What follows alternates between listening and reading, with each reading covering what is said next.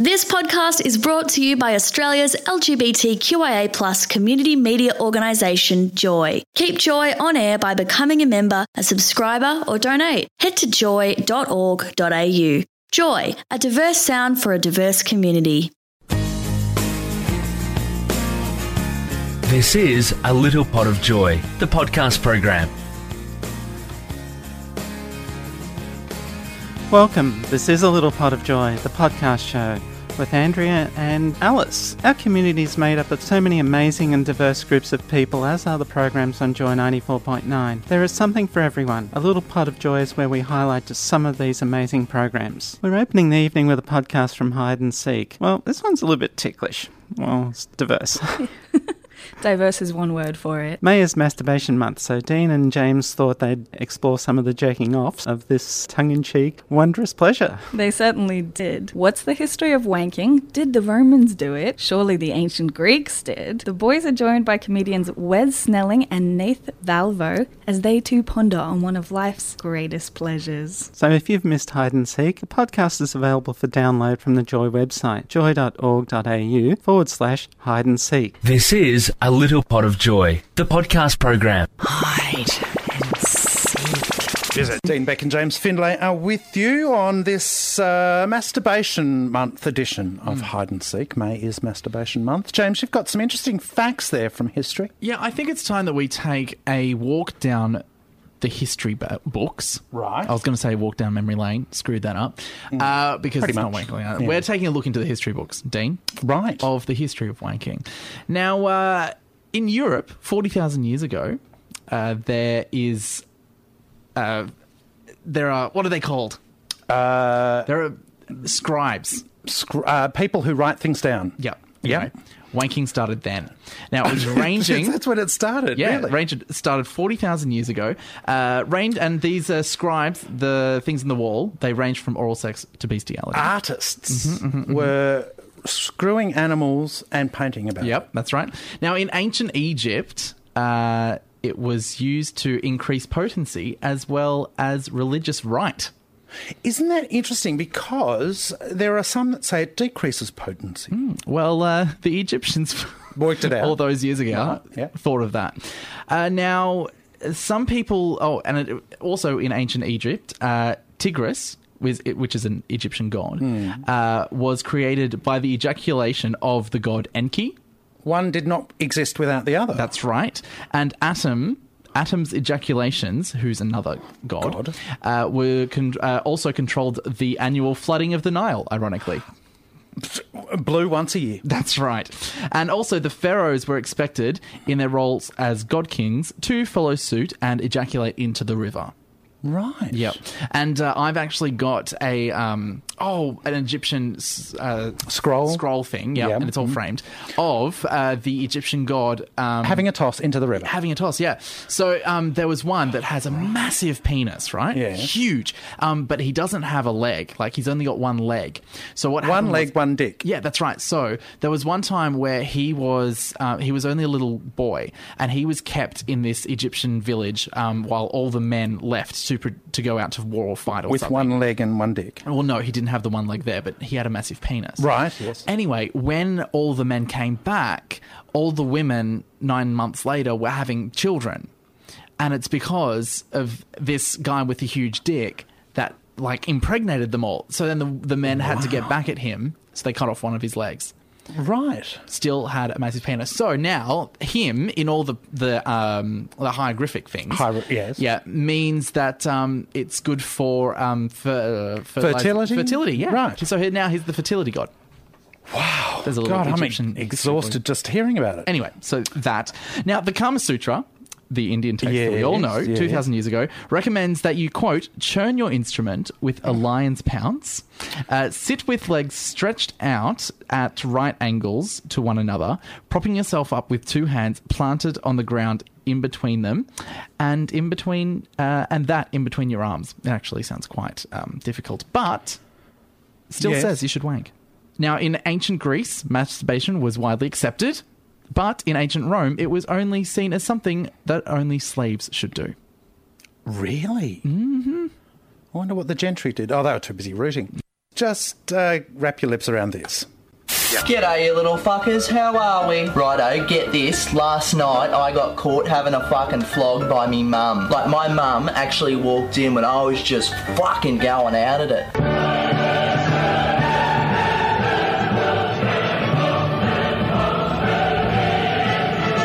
And the worst thing is, I could be pulling it for half an hour, not need to come, and then as soon as some prick walks in, it's ready for fucking lift off. And you know what else I found interesting? When I pop the cork, I go borderline brain dead for about five seconds. Like if I was in high school, I would get accepted into the fucking special ed unit. And what's even funnier is that when you finish coming and looking like you've got cerebral palsy, you just go back to normal.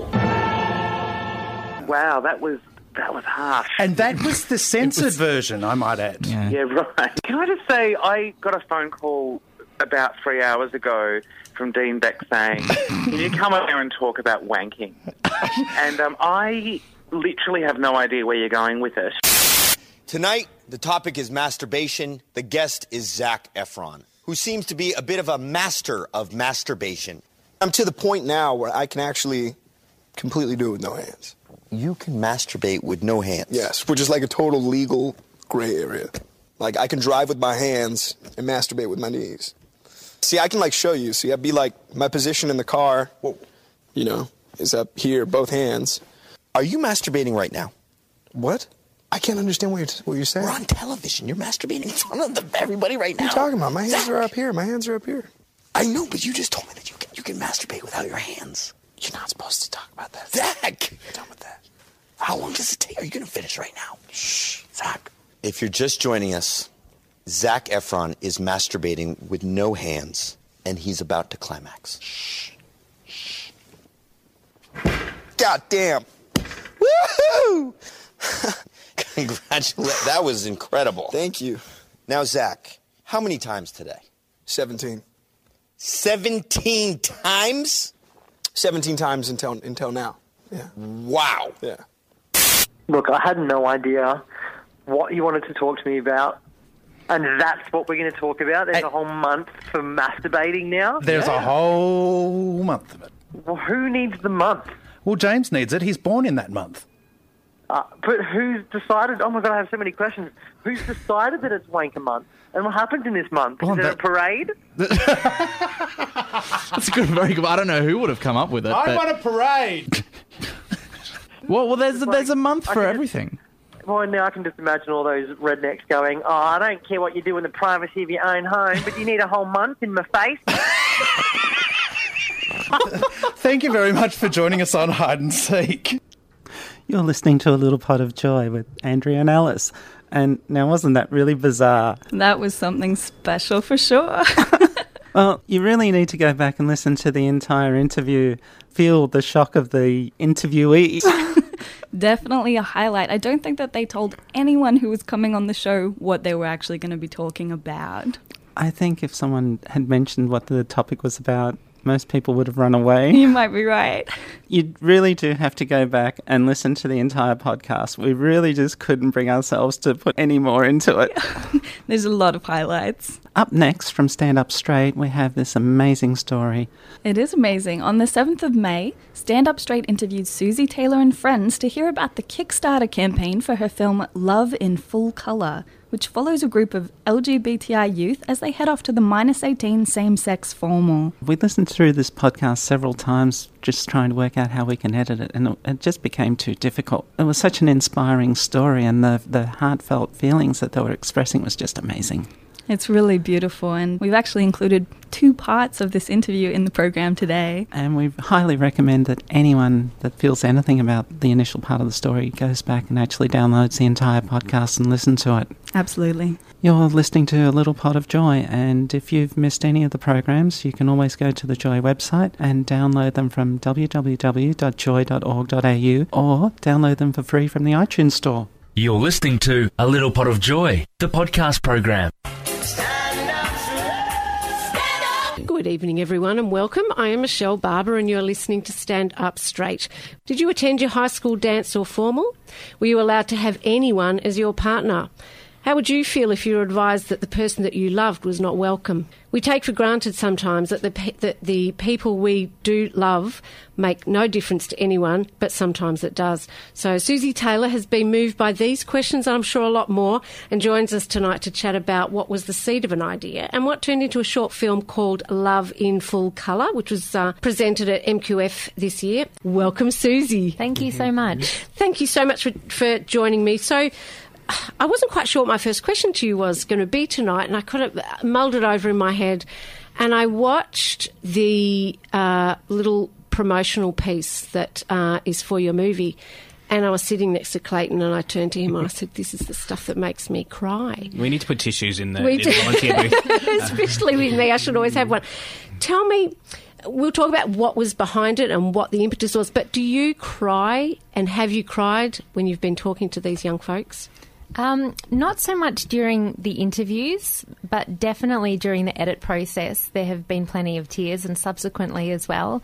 Um, it's you know it's a really it's a very humbling experience to be able to to be trusted with people's stories. You know, stories are such precious things, Mm. and so the young people involved in this film are just phenomenal, as I think comes across in the trailer. And so yeah, the editor Sue Curry and I we shed plenty of tears. I'm curious as to what drew you to that because there's so many topics and uh, hot issues. What drew you to that, though, the same sex formal? I don't know. I guess I'd studied anthropology, so I was always very interesting in you know rites of passage, Mm. and um, and I I had an inkling that you know it's not really just about not getting to go to a party. I had an inkling that you know the chances are this is just the tip of the iceberg, Mm. but it's a very kind of you know, it's a it's a symbol of something that's so much deeper. And even though you know, like we say, oh, the deb ball or the formula, it's a bit it's a bit daggy. It's kind of all we've got, you know, Mm. when you're growing up as a teenager, certainly in sort of secular society in Australia. Um, we don't have too many rites of passage. So, in that sense, to be denied access to go or to not feel comfortable to go is pretty significant when that comes in the context of a lot of other isolation and, and you know, invisibility that you might already be feeling. Susie, we're going to uh, play a trailer, and uh, wouldn't would love if you could introduce uh, what we're about to enjoy. Sure. So this is um, a couple of minutes kind of audio montage uh, where you get to hear most of the voices of the young people in the documentary film Love in Full Colour, which is currently part of a Kickstarter campaign, um, which we're almost halfway through. And um, I think there's a link to it on the Stand Up Straight Facebook page. There is, So- and we'll chat a little bit more about that. Uh, so sit back, guys, and have a listen. When my girlfriend first told me she loved me back, which was about nine months into our relationship, which was fun considering I told her I loved her three months in, um, it was just the best. And there's nothing like being told um, someone loves you.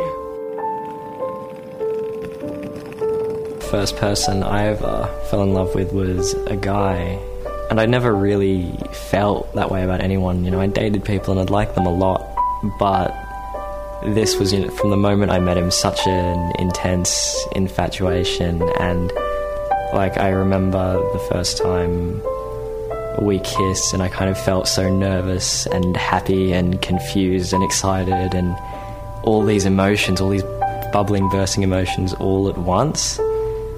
And it was really like, oh my god, I'm kissing a guy, oh my god, um, I can't believe this is happening. And that for me is something I think I'll remember for a very long time. She's the most amazing person I met. She's really kind. She's got the best sense of humour. She's got a smile that's infectious and lights everything up. She's just, she's really nice to everyone. You can't not like her. She's that sort of person. So the first time I fell in love, I was completely blind. Um, I didn't really see it coming, and I guess it was just like bam. it it um, just kind of hit me, you know, and it just I don't know. It, I guess it you know like you just um, you kind of get swept off your feet.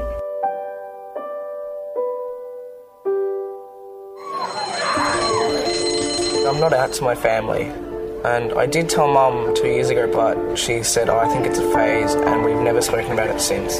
When I came out to my best friend, the next day, zero contact. We went from talking every day, seeing each other every day, to like I didn't exist. High school, for a while, I tried to pretend it was just a bad dream. People used to spit on me when I walked to class. She picked up my dinner plate and threw it straight at my head. On all fronts, I was being like broken down.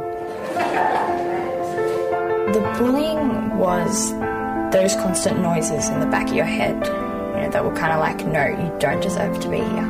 I was just sitting in class, and the senior staff member poked his head in and just asked to speak to me. He was asking me if I was going to formal, and I said no. And he was like, "Well, that's good because if you felt like bringing a male partner or your boyfriend, you wouldn't be welcome there with them."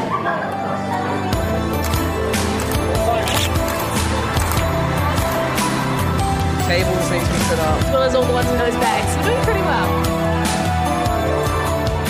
It was kind of amazing because I found all these other people that are like me. It was almost just a sigh of relief that there was nothing wrong with me. I just wanted to go up and hug everyone. It was really liberating.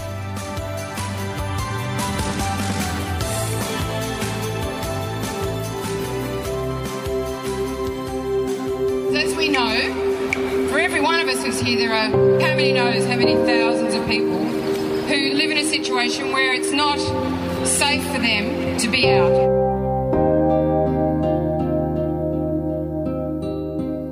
Well, I think that when you stop obsessing about who you are and how people see you and what people think of you, you're free. That's uh, beautiful, and I had tears in my eyes again when I when I heard that. You're on Joy 94.9, and this is A Little Pot of Joy with your hosts, Alice and Andrea.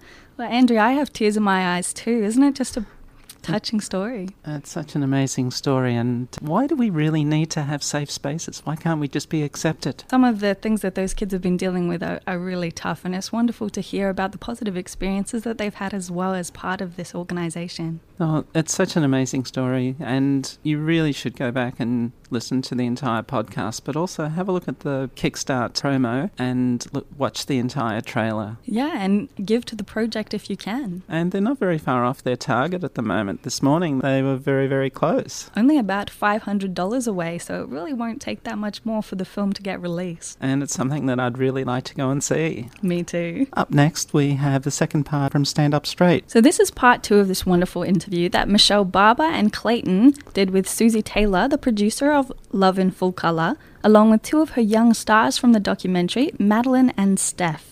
Susie met and interviewed some young organisers of the event, along with others who were attending for the first time. In this part of the interview, we hear a little bit more about their stories from these inspiring young persons. If you couldn't listen to the program live, download the podcast from the Joy website, www.joy.org.au, or the iTunes Store. This is A Little Pot of Joy, the podcast program.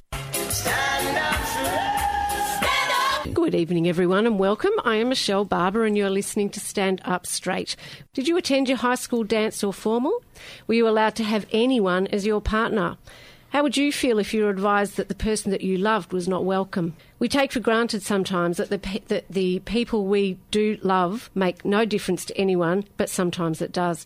So, my first question to Maddie and Steph welcome to the microphone and the studio. But did, it, did that bring back memories? Does that make you feel a bit happy, sad, emotional when you hear that?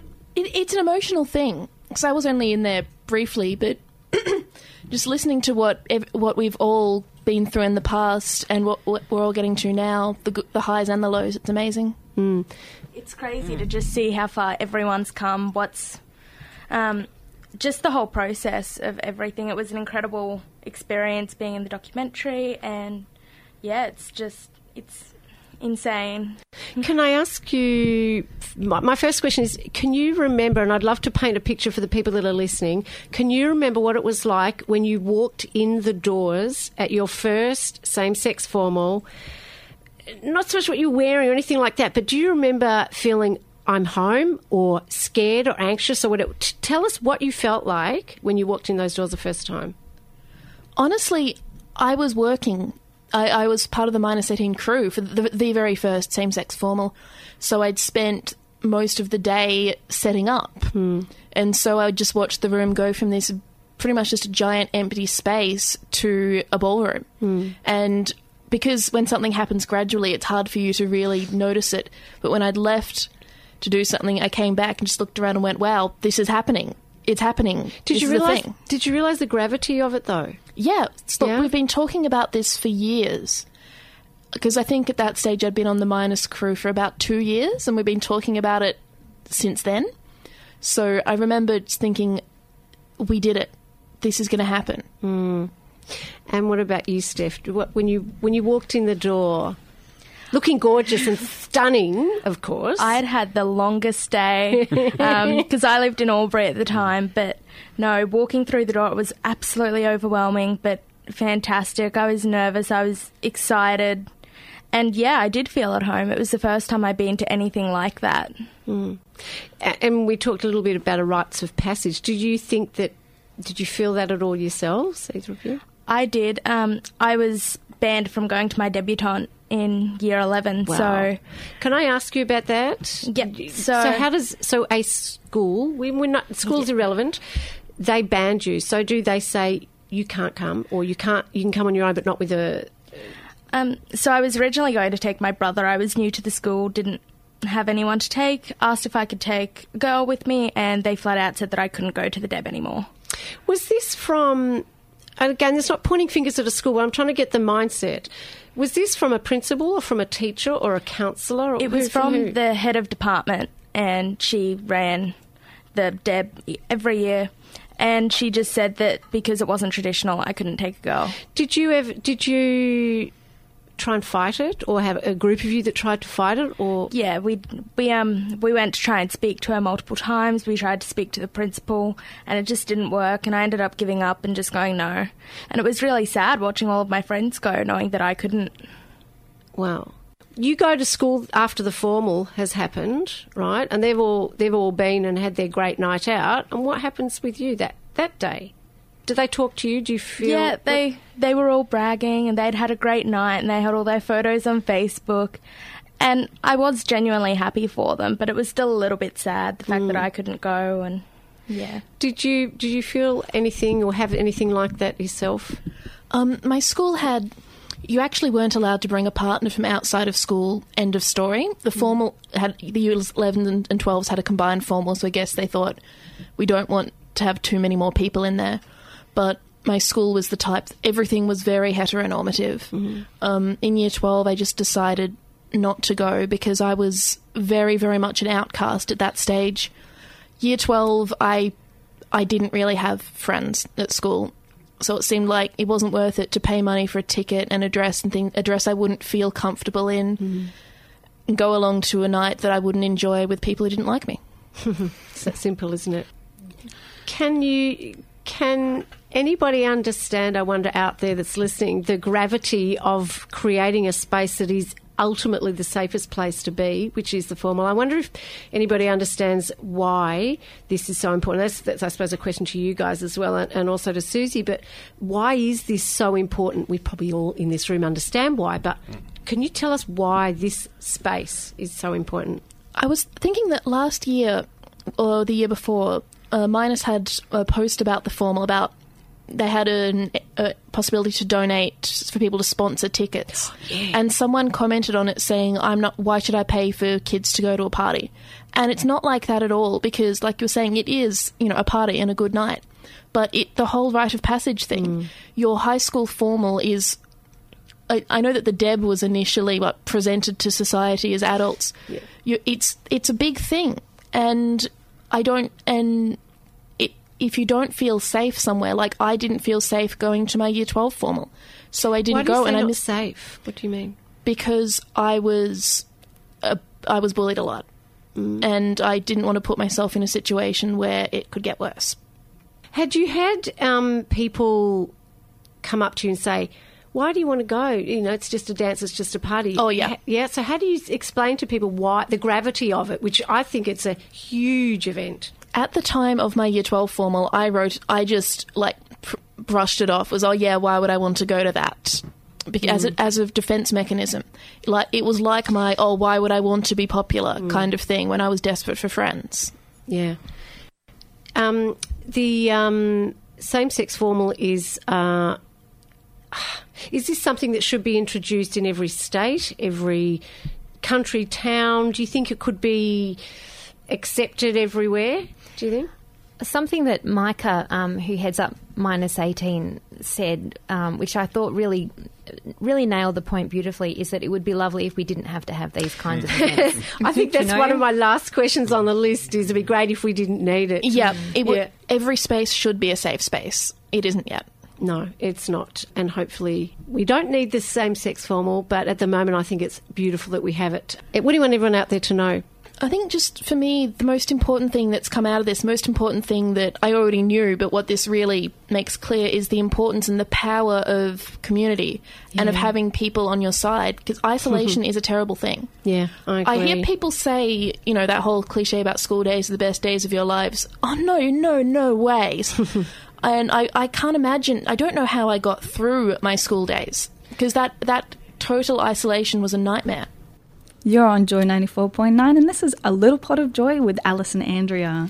And that was a really amazing story. I mean, I- I'm not sure how anyone could not feel something about the way they were treated. Absolutely. And what they achieved as well. It seems like it's a huge event and it means a lot to these young people. It's so inspiring. And You just can't imagine being put in a situation where you're not welcome just because you want to bring your own partner and how you feel about someone and you get excluded. It's just so wrong. It's terrible. Like, the world is full of decisions and you're not allowed to make your own decision, and that's a life choice. Absolutely. And I think that what's really inspiring is that all these young people have taken their power back by organising this event so they can make that choice. And up next, we have Second Breakfast with Sonia Hammer. So, in this interview, Sonia Hammer speaks with Judy Rymer about her documentary I Will Not Be Silenced, which opened the Human Rights Arts and Film Festival, that's a mouthful, right here in Melbourne this year. The documentary focuses on the courageous battle of one woman, Charlotte Campbell Stephen, an Australian living in Nairobi, Kenya. Charlotte is trying to have her gang rape prosecuted in a Kenyan court and to bring the perpetrators to justice. It's a confronting story, but her fight is an inspirational one, and Judy shed some light on the challenges and rewards of recording the documentary as events continue to unfold. You can listen to the entire podcast by downloading it from the Joy website, www.joy.org.au, Community Highlights, or download it for free from the iTunes Store. You're listening to A Little Pot of Joy, the podcast program. This morning here on your second breakfast was Sonia on Joy 94.9 and I have here Judy Rymer. Welcome uh, to the second breakfast on Joy. Hi Sonia. Hey, it's good to have you here. And you're of course the filmmaker of I Will Not Be Silenced. It's a terrific film and just a, a warning out there, the topic of what we're talking about this morning here on second breakfast. We don't do this all the time. It is about a rape and the attack and assault of a woman and in particular a one woman, an Australian, Charlotte Campbell I want you to tell us a bit about it. Well, it follows the court case of Charlotte Campbell Stephen after she was gang raped in Nairobi. She decided, against advice, to try and prosecute her rape because she felt the strong need to blaze a trail for the women of Kenya mm. by herself really being the guinea pig to see if she could get the court case through. As the story unfolds, it takes much longer than she thought, and it was much harder than she thought, and that was the same for me too. Yeah, of course. And so this journey in this film is takes a scope of how many years? Well, for Charlotte, it was seven and a half years, and for Mm. us, it was four and a half. Right. So we came in when Charlotte put out a press release that really she was having such incredible difficulty. She really didn't know what to do. And Mm. I had met her a couple of years before and thought that the story was interesting, but couldn't see how I could approach it. But it Mm. stuck in my mind. Mm. And when that press release came through, I said to my colleague, You know, this is the film that I really want to be making. And she said to me, Well, if that's the case, we'd better make it. And 10 days later, actually, with the help of Screen Australia, we were in Nairobi. Wow, that's fast. Is that normally that sort well, of process? Well, we kind of found a way to shoot su- Yeah. to shoot a critical part in the resumption of Wow. the case, so that we had an opening to the film, and off we went. And so, what really made you drawn to her story? The strength of Charlotte, Mm. and of course, as you would know, the matters of rape are universal in the world, and we still, in every country, find it difficult for women to prosecute prosecute a rape and get the kind of justice that you would really Mm. expect that we should. And I'm interested in that. And Charlotte was so terrifically strong and compelling because it's a funny thing to say, but she was so without self pity and so determined that Mm. this action was going to be a strong go for justice that you could see you had a great story. Yes, I've been lucky to be privy to seeing a, a screener of the film, and I must admit, just all power to her. She just kept going. She could have given up, but the fantastic thing, I mean, without spoiling it for people too much, she actually helps to support and influence the women around her in mm. Kenya. Is she still in Kenya? Yes, she is. She's in Uh-huh. Kenya and she still works a lot mm-hmm. with the women in the Kibera slum, which is the slum that she's been associated with mm. for all of her time in Kenya. And I mean, the other thing that's really important about it is that also, while Charlotte was giving the women a voice, the women were supporting her. They turned up at the mm. court, which they'd never done. Dangerous to do that for them. And travelling probably a long way. Yeah, mm. and so this kind of groundswell started to collect around her, which has become incredibly important for mm. women carrying on that movement to get women to speak. Yeah, because there are some scenes and topics that are discussed in the film that are pretty eye opening, very challenging for a lot of viewers. There will be some things that will confront you, but that is the daily life of women in this particular slum, Kibera, in Nairobi. And just the camera work, I mean, you're there in the slum, it's like a labyrinth of poverty, you know. What was that like? Well, really tough. Mm. Lucky to have a great Melbourne cinematographer, Martin Dean, mm. behind the lens. Yeah. It was, I mean, one of the things that the viewer won't have to face that we did was that it's actually open sewer everywhere mm. and really a hard attack on the senses.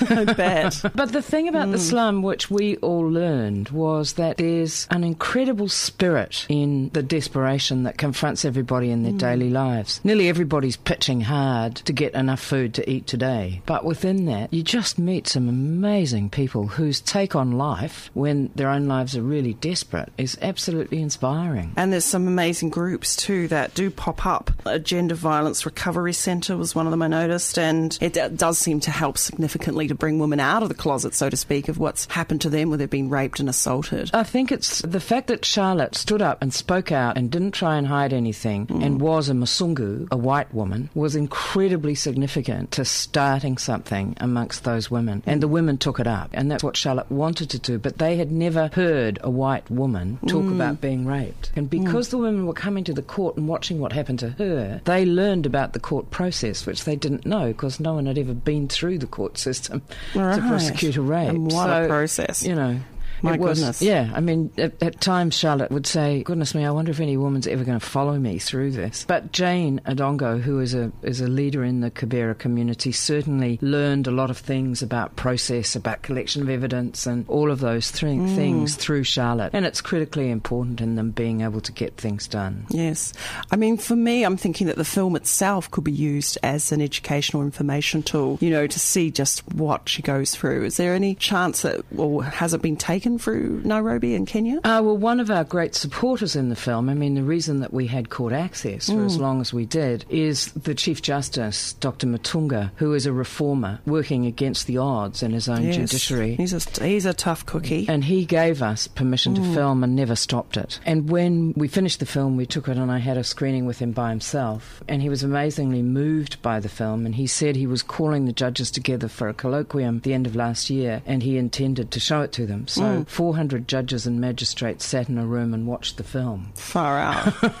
Which was a very cool thing for us. Very cool. Did you ever expect in your career that something like this would happen? No, I did not. and it was a really great beginning to who the audience for this film would be. It was great too. One of our first screenings was in the Kibera slum to the women. And that was an amazing screening because it was very silent. Everybody just sat there. I think they were shocked to see themselves and I guess shocked at the power of the film. And they went away for a long time and thought about it. And then people came to find us and tell us how helpful they thought it was and could they show it to other people, which was exactly what we wanted to happen. Cool. So it was great. And I guess word of mouth, will get out there and more women will want to see it and flock to it. But also bad manners. Now, that was a term that came up amongst some of the local women about sex and sexual activity and when these terrible things happen to do with sex. How hard was that to get over that, you know, get through that cultural part of the, you know? Jane, I mean, the, the wonderful thing about Jane is that because she is living the life that mm.